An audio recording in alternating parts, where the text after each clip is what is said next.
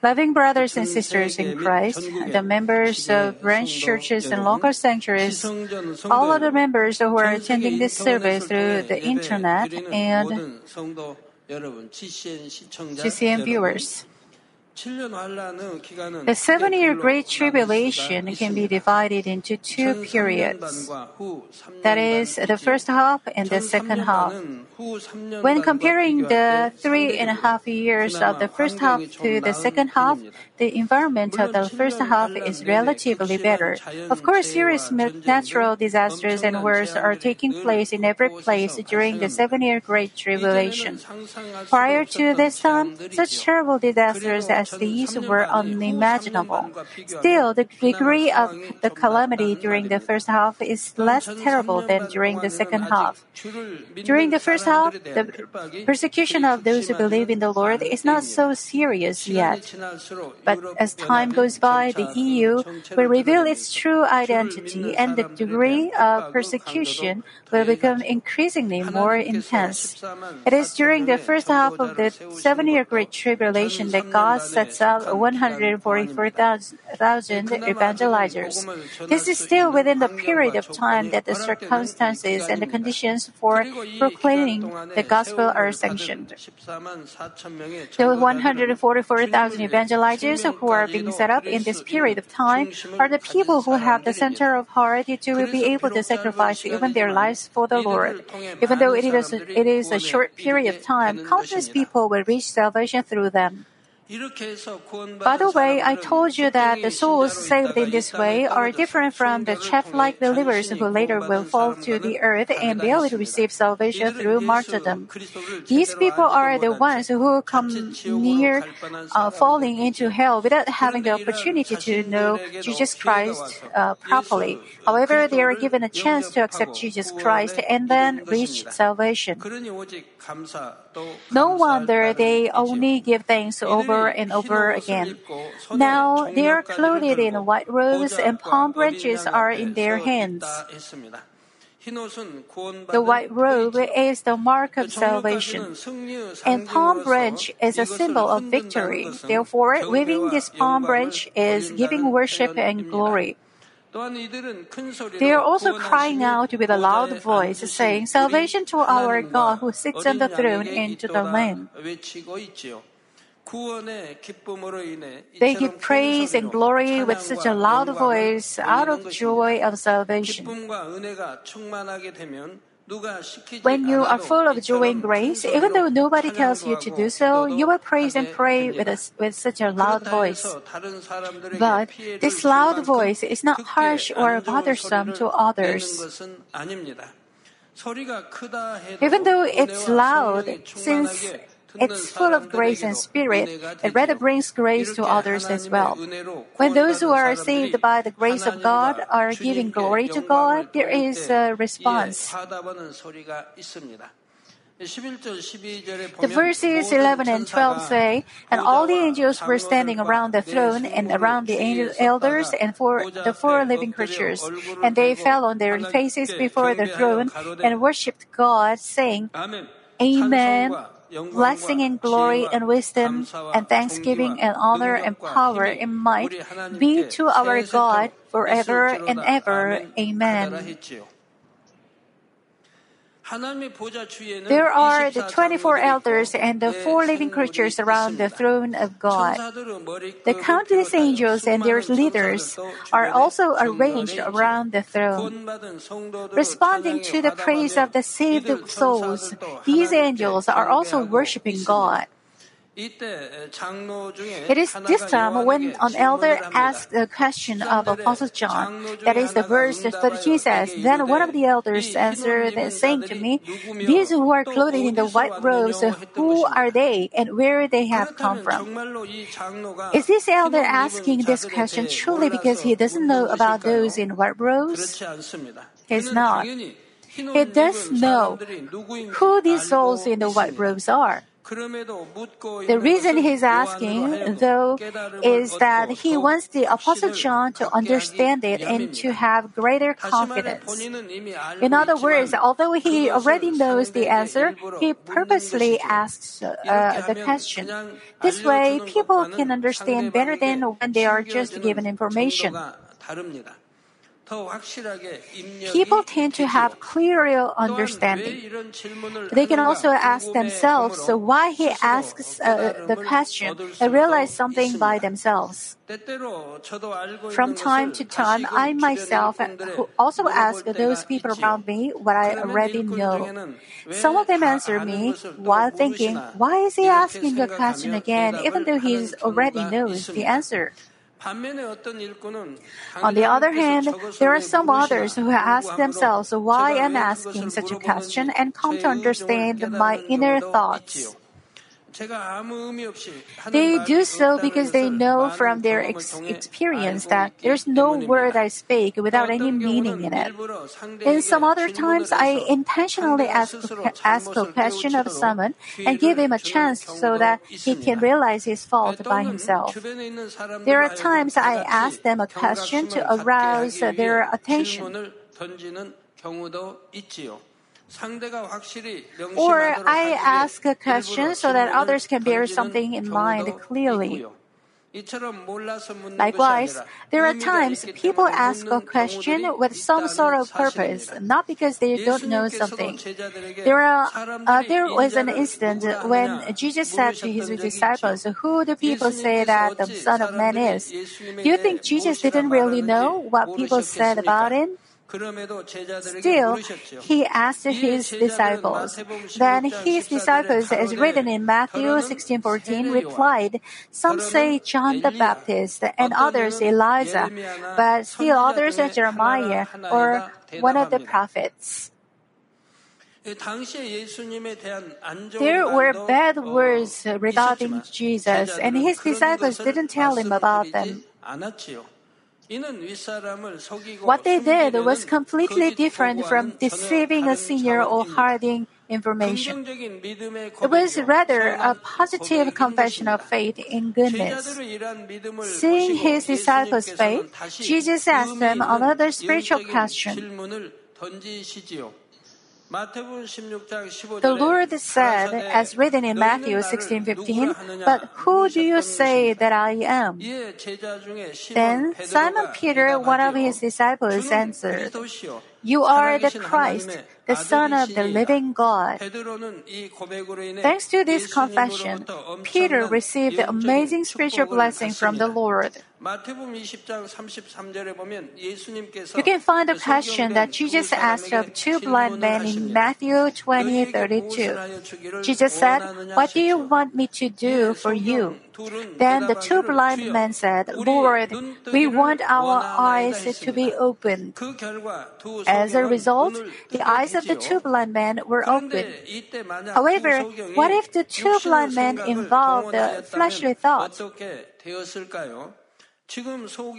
How can he ask us what we want while he knows we are blind? Is he joking? Does he just uh, does Jesus have to ask us what we want? Why doesn't he know it without asking us? If they had involved this kind of fleshly thoughts, they wouldn't have received answers. However, chances are that many workers or members of this church involve their fleshly thoughts like this. Their spiritual understanding is slow, and the blessing comes upon them slowly for this reason. It would be good if they were able to realize why I ask such a question, spiritually understand it, and bear it in mind. Now, who are those clothed in white robes in the scripture, and where are they from. As I explained to you earlier, they are the souls who receive salvation through the gleaning salvation during the seven year Great Tribulation. However, among them are not only those who are the barely saved souls, but also those who are the 144,000 bondservants of God. Even though all of them are wearing white robes, the white robes worn by those who were barely saved are different from the ones that the 144,000 servants of God are wearing. They reach salvation during the seven year Great Tribulation, but some of them go to the third kingdom of heaven, and some others go to the outskirts of paradise. Apostle John didn't know all these details at this time yet. That's why he said to the elder who asked him a question, My Lord, you know. Then the elder explains those clothed in white robes. The verses 14 through 17 say, He said to me, these are the ones who come out of the great tribulation. Here, the tribulation refers to the seven year great tribulation. And they have washed their robes and made them white in the blood of the Lamb. For this reason, they are before the throne of God, and they serve Him day and night in His temple. And He who sits on the throne will spread His tabernacle over them. They will hunger no longer, nor thirst any more, nor will the sun beat down on them, nor any heat. For the Lamb in the center of the throne will be their shepherd, and will guide them to springs of the water of life, and God will wipe every tear from their eyes. The elder already knew the very details of those clothed in white robes. Despite this, he asked Apostle John the question. In other words, the elder made Apostle John think about it thoroughly. This way, when the elder explains about them in detail, Apostle John can understand it more clearly and bear it in mind better. First, the elder said they are the ones who come out of the great tribulation. It means that they kept their faith during the seven year great tribulation and reached salvation. What they did was never an easy thing to do. Nevertheless, they had good conscience, and with that, they were able to accept the Lord and keep their faith till the end, even during the seven year Great Tribulation. Moreover, those 144,000 bondservants of God received special grace from God. They are qualified not just to receive salvation, but also to enter the third kingdom of heaven. Therefore, when the elder said, They have washed their robes and made them white in the blood of the Lamb, it has two meanings. The one is that they just received salvation, and the other is that they washed, washed their hearts clean. Since the robe refers to, refers to heart, washing the robe and make it white in the blood of the Lamb means the attainment of sanctification. Therefore, among those in the, the white robes in the scripture, some are barely saved, but some others enter the third kingdom of heaven. Keeping the faith and reaching salvation without compromising with the world during the seven year Great Tribulation is never easy. So it is great that they cast off every form of evil and circumcised their hearts even in that situation. It is more so because they heard the word of God and circumcised their hearts out of their good conscience even without the help of the Holy Spirit. The fact is that those books published by this church will be of great help to them during the seven year Great Tribulation.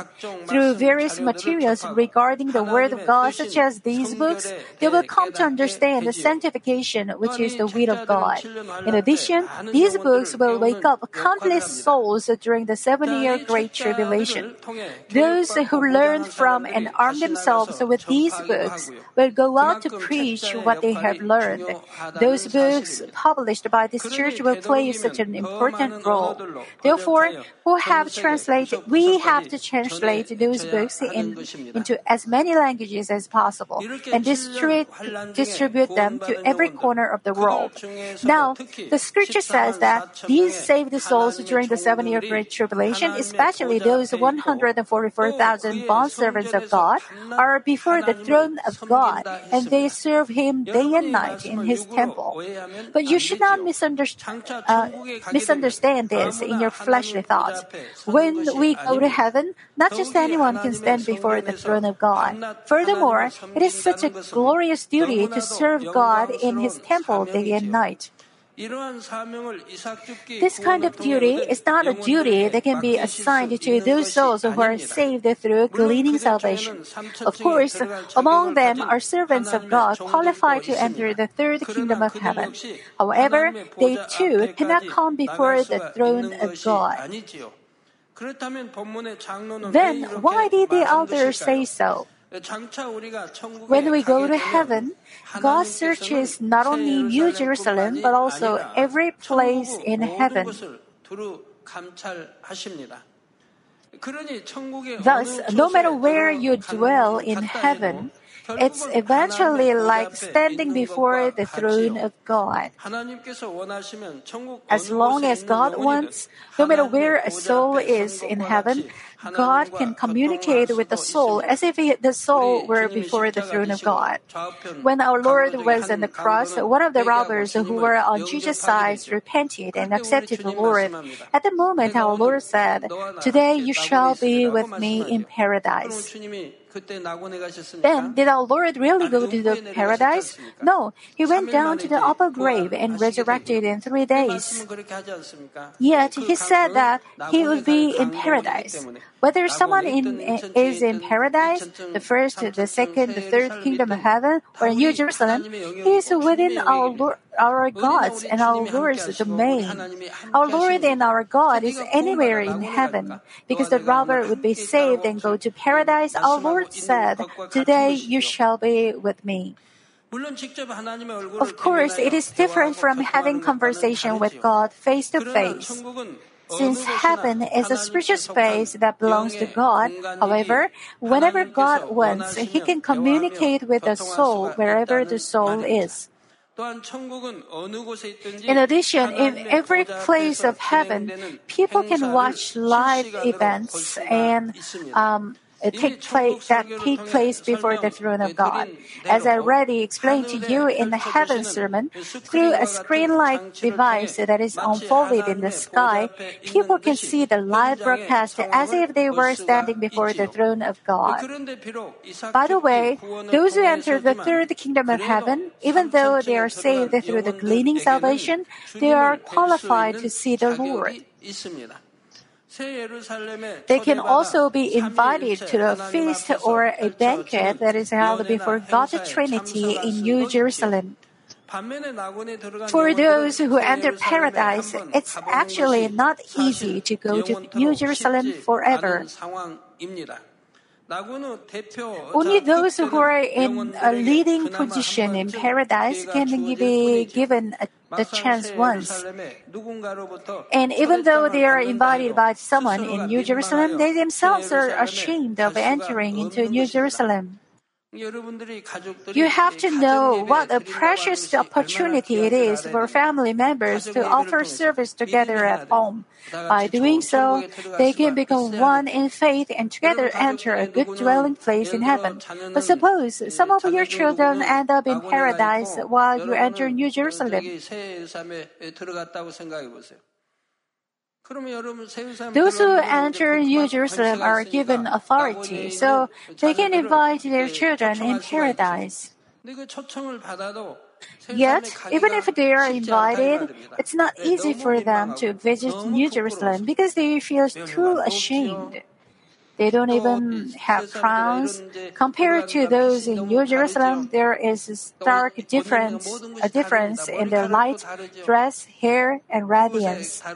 Even though we all have milky white skin in heaven, there is difference in radiance. Moreover, they have no rivers at all. They are too ashamed to go there.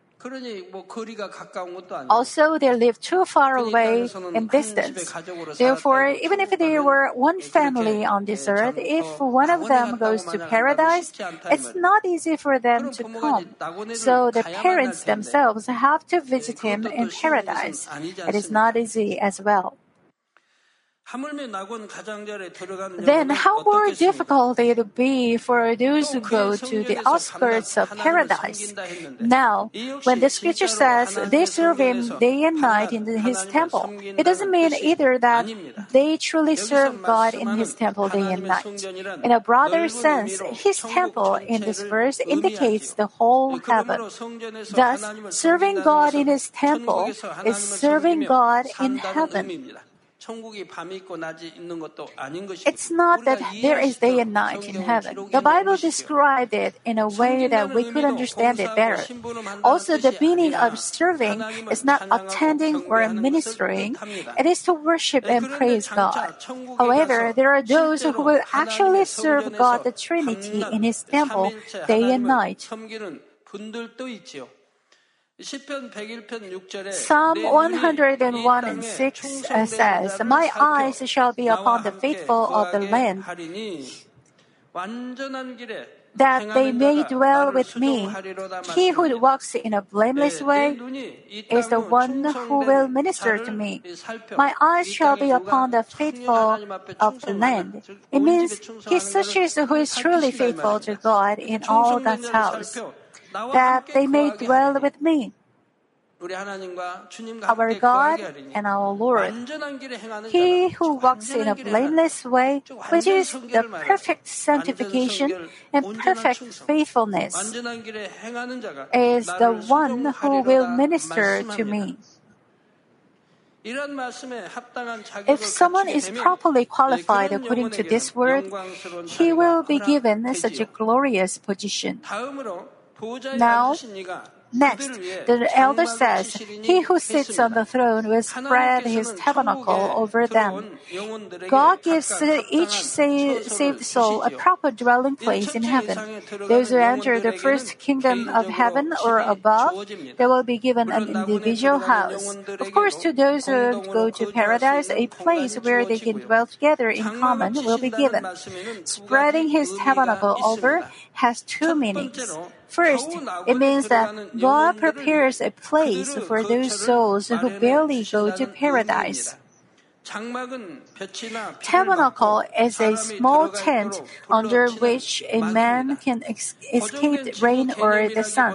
It doesn't refer to a house in a fixed location, but to a temporary and mobile place. Likewise, an immovable individual place is not given to a soul who goes to paradise. They are given only a place where they can take a rest in a certain situation. But to those who go to the first kingdom of heaven or above, tabernacle has a little different meaning.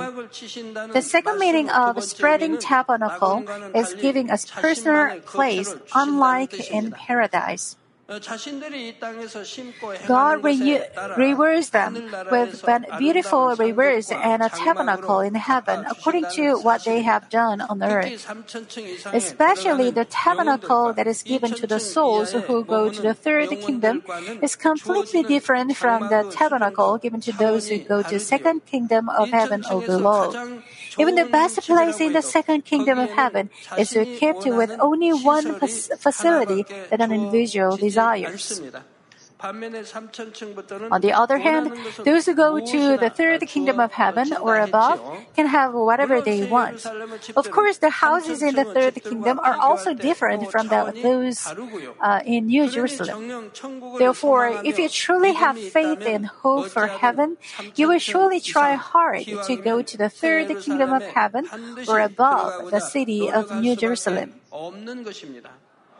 Do you think you cannot but try hard to go to a better place in heaven if you truly believe that there is heaven and that there is great difference between each dwelling place?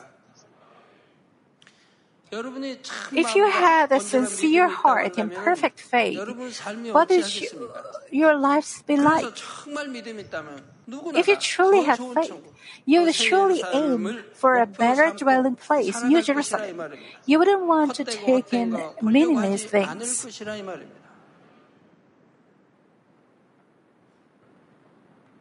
If you don't long for a better heaven, or if you don't try to take heaven by force, it proves that you don't truly believe it. Brothers and sisters, those who are saved during the seven year Great Tribulation are those who experience the most serious tribulation. Especially those who believe in the Lord will receive even more severe persecution and tribulation. While in thirst and in hunger, they will experience various harms, yet they have to overcome such persecution and tribulation. But once it's over and when they receive salvation and go to heaven, there will be no more thirst, hunger, or harm. Since God will wipe every tear from their eyes, they will never have to shed tears. God will wipe all the tears that they shed in their repentance or under persecution and uh, tribulation, all the tears they shed during the seven year Great Tribulation. Those chaff-like believers who fell down to the earth will have undergone the most severe afflictions and persecution and barely reached salvation through martyrdom. They especially shed many more tears. They cried out in repentance for not living a proper believing life when God gave them a chance. But when they achieve the victory by martyrdom, God also wipes such tears. But you should never go through this process. You have to be caught up in the air when the Lord comes back and participate in the wedding banquet. Then you can enter beautiful heaven without such tears or sorrow and pain. I hope that all of you will choose this way. In the next lecture, we will take a look into the incidents that will take place when the seventh seal is broken. Let me conclude the message. Loving brothers and sisters in Christ, when we go to heaven, God doesn't wipe the tears of only those who overcome the affliction of the seven year Great Tribulation. You too must have shed many tears while living a believing life. But the tears that you shed when you were a novice believer or when your faith was weak, and the tears that you shed when your faith has been mature have different meaning. The tears you shed because of sin, the tears you shed during the refinements or persecution, the tears you shed because of your evil or ill feelings, these are the tears that you shed because, uh, when you haven't completely cast off sins yet, but stayed in the flesh. However, once you come into spirit, you no longer shed such fleshly tears. You will shed tears only for the kingdom of God and for the dying souls. You only shed tears out of grace, inspiration, joy, and thanks. Tears of men of flesh are completely different from those men of uh, uh, spirit. What kind of tears are you shedding? If you shed tears because you feel burdened and distressed in persecution or in struggle with sins, or because you have ill feelings and get upset, such tears have no value at all. They are all fleshly tears. Then, what kind of tears are spiritual tears? I explained many things today. There are fleshly tears and spiritual tears. But I'd like you to think about this. What kind of tears are spiritual tears? Do you remember what our God and Lord told us? He told us to rejoice always, keep watching and praying, and give thanks in all circumstances. If you do so, you are surely a man of spirit who can always rejoice and give thanks. Tears of such people people are tears of joy and tears of thanksgiving. Tears of men of spirit are shed for accomplishing the kingdom of God. They don't shed tears for their own children and their suffering, but they shed tears for God's kingdom and His righteousness and for the souls. They shed tears of grace, joy, and thanksgiving. They are always thankful and touched by God's grace and receive inspiration and fullness of the Holy Spirit. So they only shed tears of joy and thanks. The more spiritual tears you shed, the better it is for you as long as you don't lament too much. But if you lament too much and shed so many tears for God's kingdom and for those who commit sins, it may cause damage to your health. So you need self control. Every drop of such tears doesn't disappear in vain without any meaning. The tears will be brought into heaven by angels, and they will be piled up as rewards. In heaven, God will pay you with beautiful rewards and glory for the tears you shed. Now then, what kind of tears do you have to shed? No matter how many tears you shed in your struggle against the sins, they will not become rewards. That's because they are the tears that you must shed to cast off sin as children of God. Therefore, I urge you to cast off sins and come into spirit quickly and to shed tears that will pile up as rivers in heaven. I hope you only shed tears of joy, thanks, and happiness.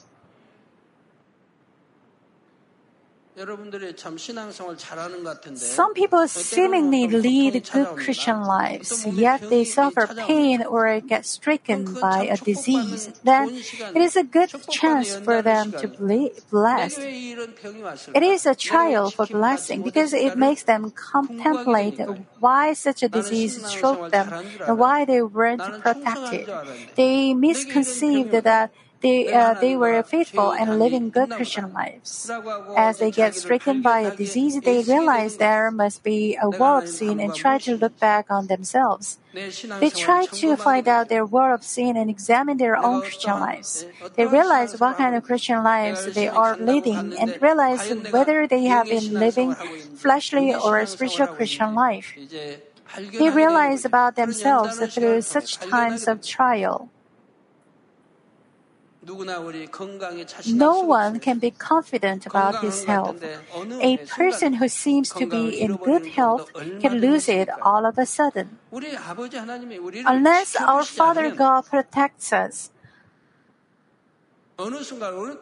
we have no idea when and what kind of event may befall us. We always need God's protection. Because God protects you even when you had a car accident to the point of to the point of your car had to scratch, you didn't have any of your bones damaged. Even after your children were run over by a car, their bodies remained intact except their, their clothes were torn. How many times such cases happen in a year? We need God's protection. I talked about spiritual tears a, a while ago. Spiritual tears, even a drop of them, never disappear. All spiritual tears are shed for God's kingdom and His righteousness. Just as the sounds of your words don't disappear but remain as they are. Every single drop of your spiritual tears doesn't disappear meaninglessly. When you shed tears, angels receive and take them. It's not that ang- angels deliver your teardrops. Tears turn into jewels. There are many people in the church who see this with spiritual eyes open. They change into jewels and angels deliver them. They are brought to uh, the Father's throne by archangels. They all become heavenly rewards. All spiritual tears you shed become heavenly rewards because they are invaluable. These are these tears are not shed without meaning. They are derived from your lamentation for the souls and for God's kingdom and His righteousness, and also from thanksgiving. You shed tears because you're happy, joyful, and thrilled with hope for heaven. Because the Father is pleased with your spiritual tears, not even a drop of them just falls to the ground meaninglessly. They turn into jewels and are delivered by angels to Father God. Those tears become rewards in heaven. But I don't mean that you should squeeze out tears. You can't have the spiritual tears by force. Because I shed a lot of tears. I think I'll get a lot of rewards for that. Don't forget to shed tears for the countless souls in the world who are dying without knowing the Lord. I hope that your believing life will be full of tears of grace and inspiration. May your spiritual tears make you become souls as beautiful as pearl, so that you can proudly pass through the twelve pearl gates of New Jerusalem. In the name of the Lord Jesus Christ, I pray.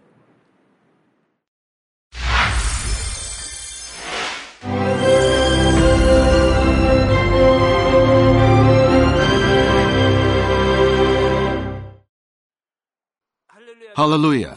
Almighty Father God of love, please lay your hands on all brothers and sisters receiving this prayer here in attendance. Lay your hands on all the members of the branch churches and local sanctuaries, and all the GCN TV viewers, and those who are watching via satellites, cables, and internet all over the world, transcending space and time. Plant faith in their hearts and drive out their negative thoughts and doubts. Let all the trials and afflictions leave them. By the fire of the Holy Spirit, from head to toe, scorch their sick and affected parts, including all cells, tissues, and nerves, all internal organs and intestines. Let the light of creation come upon them. In the name of the Lord Jesus Christ, I command the enemy devil and Satan, all diseases, germs and viruses, and infirmities, go away. Let the light shine on them. Scorch their incurable and long-term diseases by the fire of the Holy Spirit. Burn all kinds of endemic and contagious diseases like malaria. Be cleansed and made well. All epidemic diseases, such as colds and fever, go away from them. Protect them from any kinds of germs and viruses and bacteria. Heal them of all kinds of cancers like stomach cancer, lung cancer, liver cancer, breast cancer, womb cancer, intestinal cancer, and all other diseases like AIDS, leukemia, cerebral apoplexy, high blood pressure, low blood pressure, heart disease, lung disease, diabetes, women's diseases, thyroid diseases, and all inflammations. Let them be made whole from polio, stroke, arthritis, herniated discs, and many others. Let all kinds of pains disappear from them, like back pain, headache, and neuralgia. Set them free from epilepsy, autism, depression, neurosis, and all other mental diseases. Loosen them from all kinds of paralysis, and let them get up, walk, and jump. Let them regain good eyesight and restore good hearing. Let the blind open their eyes and the deaf come to hear and mute begin to speak. Heal them of after effects of all kinds of accidents. Restore their ruptured and broken bones. Restore them from burns and let the heat and burning sensation go away from them. Father, let there be no scars left. Be cleansed from all kinds of drug addictions and poisoning. Father, regenerate dead nerves, tissues, and cells, and bring the dead back to life. Father, please bless them to conceive a baby. Bless them to conceive a baby. In the name of the Lord Jesus Christ, I command the enemy devil and Satan, the ruler of the air, the evil forces, and their servants, go away from them. Go away, you evil spirits, unclean spirits, deceiving spirits, spirits of falsehood, separating spirits, and all forces of darkness. Loosen all bonds of wickedness and darkness, and go away from them. Let the light shine on them. Father God, give them strength to cry out in their prayer, and empower them with the power to cast off sins and become sanctified. Let them be in good health as their soul becomes prosperous, and let their family be evangelized. Protect them from all kinds of accidents and disasters, and bless them to lead a successful and prosperous life in everything. Please protect your children, their home, their business, and their work by the fiery hedge of the Holy Spirit, with the heavenly host and angels, and with your blazing eyes.